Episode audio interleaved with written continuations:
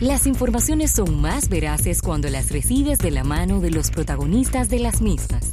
Aquí te informarás de primera mano.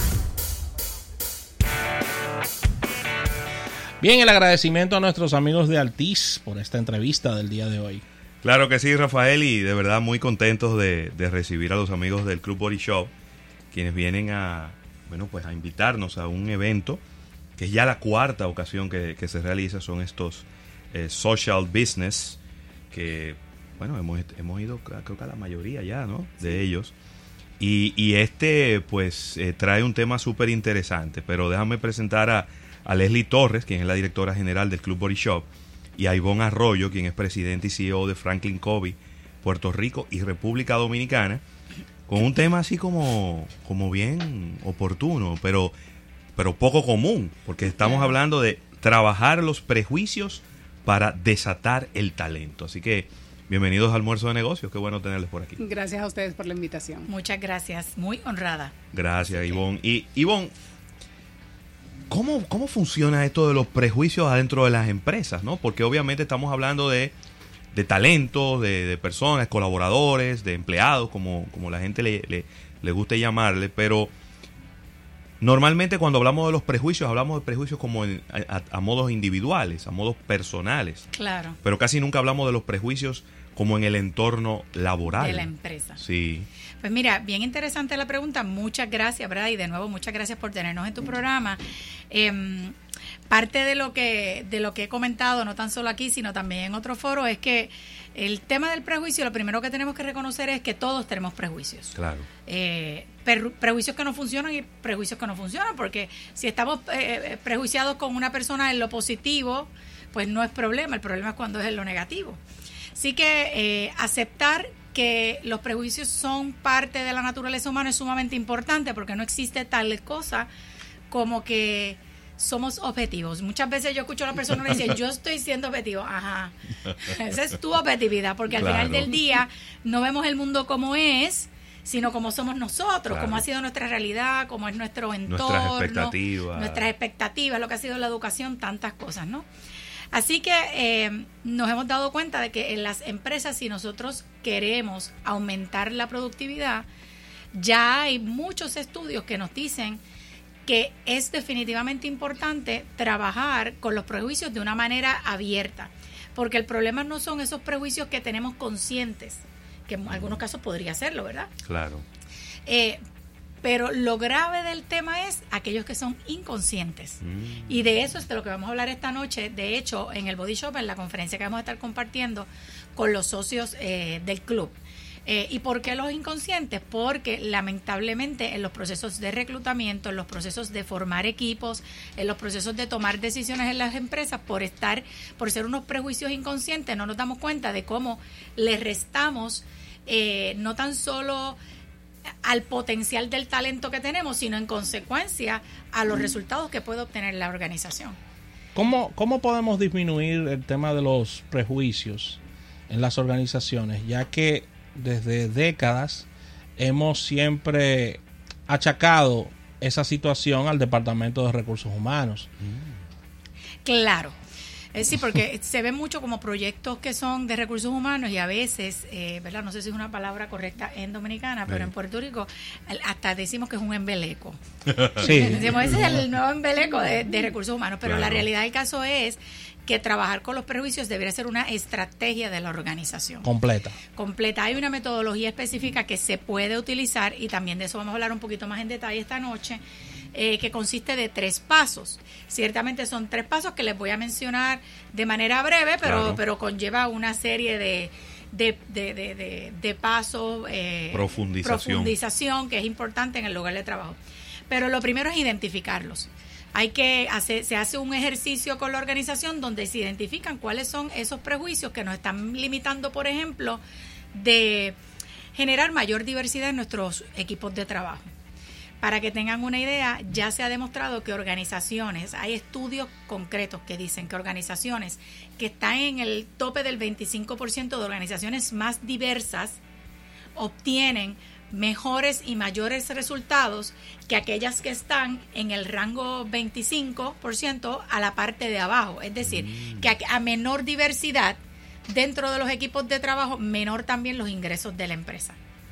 De hecho, eh, cuando no trabajamos con los prejuicios, se aumenta en tres veces la posibilidad, una, de que no haya compromiso de parte de los empleados y de que se vayan de la organización dentro del próximo año. Así que todo esto se puede cuantificar.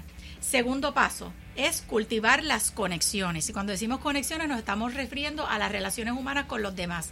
Empezar a abrirnos, a compartir con personas que no son tan similares a nosotros, porque lo más que nos gusta es compartir con gente que se parece a nosotros. Ah, pues no, pues vamos entonces a compartir con el compañero que no se parece a nosotros. Y cómo yo como organización hago una estrategia de negocio para provocar que eso ocurra. Provocar que dos departamentos, por ejemplo, que antagonizan mucho, Mm. tal vez compartan un poco más para que comiencen a valorar sus diferencias. Y el tercer paso, paso, perdón, es elegir ser valiente. Y cuando decimos elegir ser valiente es atrevernos a traer a la organización gente que no sea igual que nosotros. Eh, casualmente hablaba fuera del aire eh, con una de las chicas acerca de cómo eh, muchas veces en los procesos de reclutamiento escogemos a las personas porque se parecen a nosotros, Claro, al reclutador, o porque se parecen a la organización. sí. Y no hay cosa más errónea que tú escoger la gente porque se parezca a ti, porque en el proceso a lo mejor limitaste la organización de poder tener un recurso que le añadía mucho más valor porque era un mejor eh, talento para esa posición, porque era un mejor fit. Y no sé, eh, en Spanglish. Sí, Sí. sí. se entiende. Ok. Porque era, era un talento que se adecuaba más al... al- pero eh, y eso me lleva a, a- a la pregunta que, que estaba quizá elaborando mientras, mientras le escuchaba hablar y es, ¿dónde comienza el prejuicio? Pero ¿dónde termina la cultura organizacional? Porque lo que, lo que hemos visto durante mucho tiempo es que, bueno, una empresa tiene una cultura y entonces las personas tienen como que eh, adaptarse a esa cultura o parecerse a esa cultura. Entonces, si es una empresa muy conservadora, muy tranquila, muy lenta, entonces así mismo debe ser la gente que van a contratar. Pero si es una empresa muy agresiva, muy rápida, muy eh, arrojada, Claro. pues también tiene que traer gente así. No, no, no tiene sentido traer un lento para una empresa rápida. Eso es lo que nos habían dicho hasta ahora. Bueno, la realidad del caso es que yo creo que te han dicho correctamente, no, no está equivocada la premisa. Mi pregunta es, ¿qué tipo de organización tú quieres ser en los tiempos que estamos viviendo? Eh, Yo creo que eso es lo que nos va a determinar a nosotros aquí, Claro. si tú te quieres mover hacia una cosa o la otra. Se ha demostrado, no porque lo diga Ivonne Arroyo aquí, yo lo estoy yo estoy compartiendo información de estudios que se han hecho a nivel global.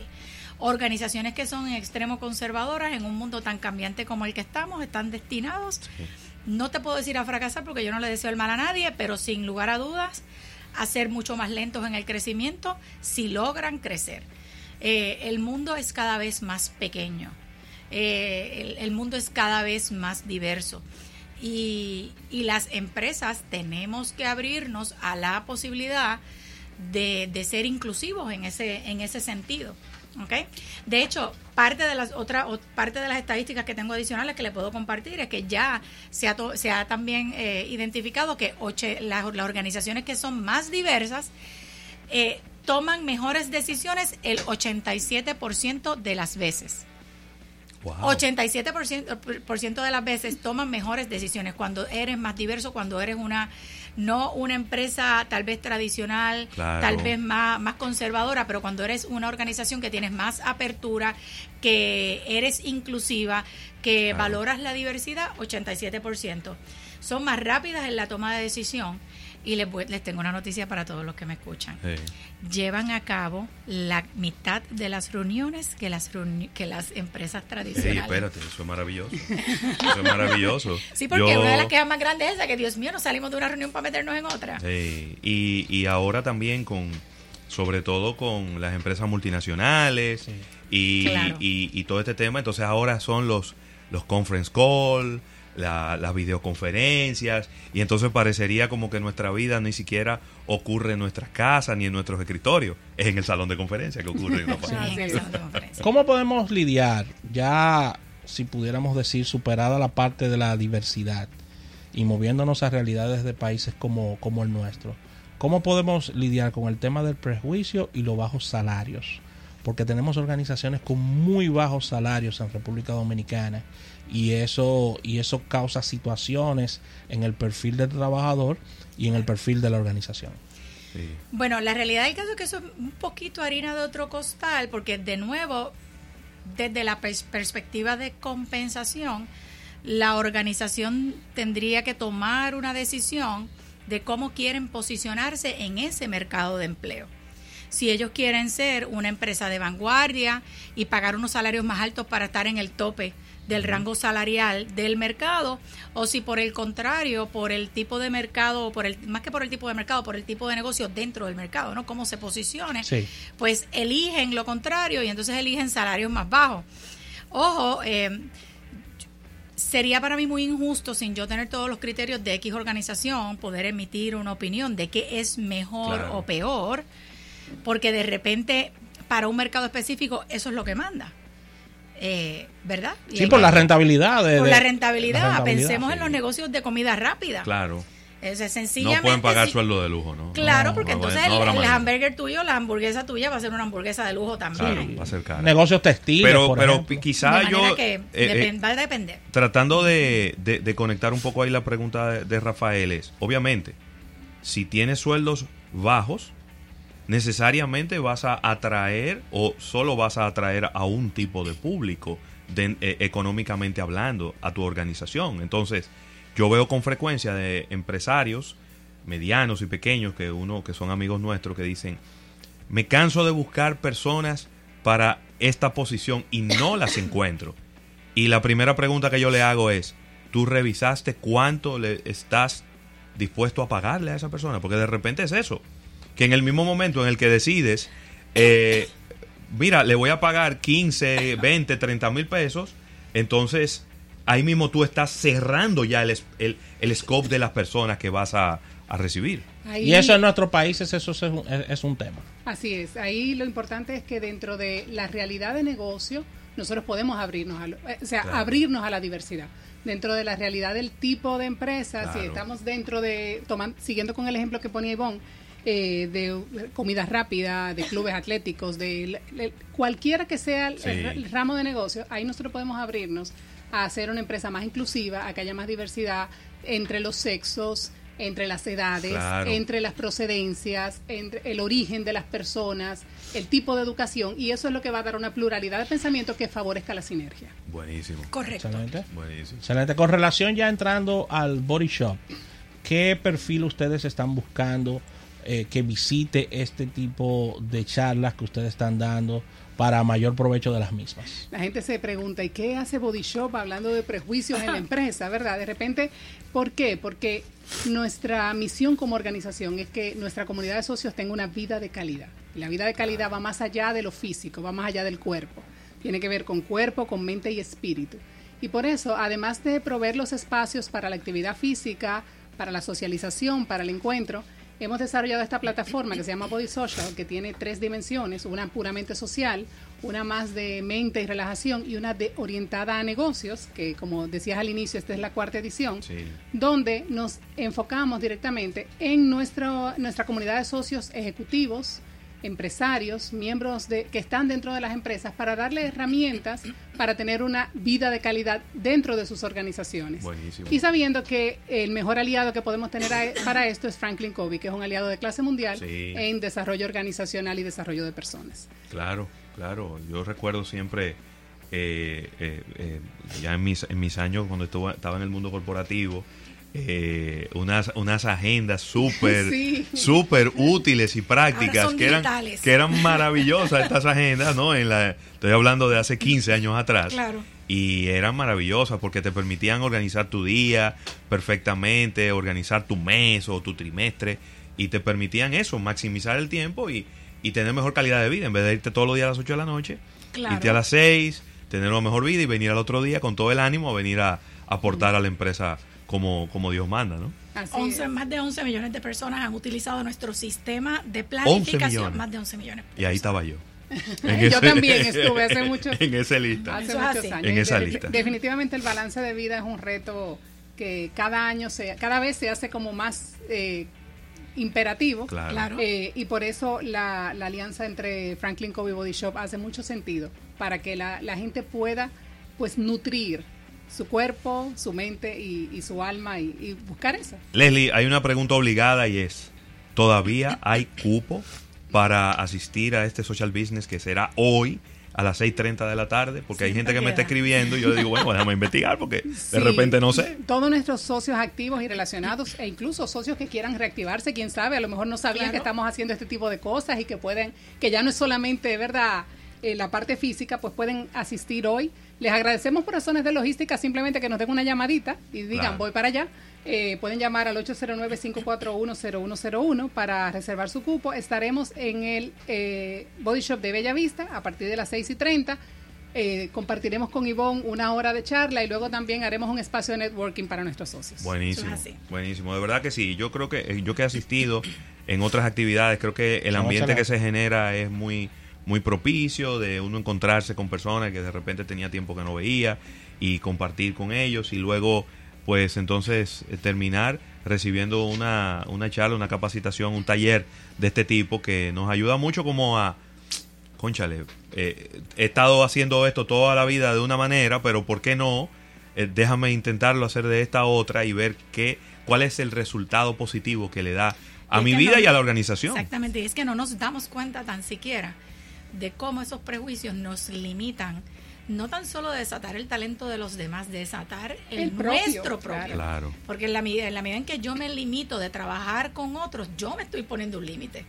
Así que no es, no es que estamos limitando a otros, es que eh, si lo queremos ver, si nos funciona verlo desde un punto de vista egoísta, Personal, personal, Personal. porque el bienestar empieza por mí. claro, Si yo tengo una vida eh, de calidad, si yo tengo un bienestar, po- podré llevarlo a mis ambientes. claro, eso es así. Buenísimo. Muy bien. Bueno, pues ahí está la invitación hecha. Hoy a las 6.30 de la tarde en el, en el Club Body Shop de Bellavista. Ahí estaremos, eh, estaremos bueno, compartiendo con Ivonne Arroyo, quien es presidente y CEO de Franklin Covey, Puerto Rico y República Dominicana, y también con Leslie Torres, quien es directora general del Club Body Shop.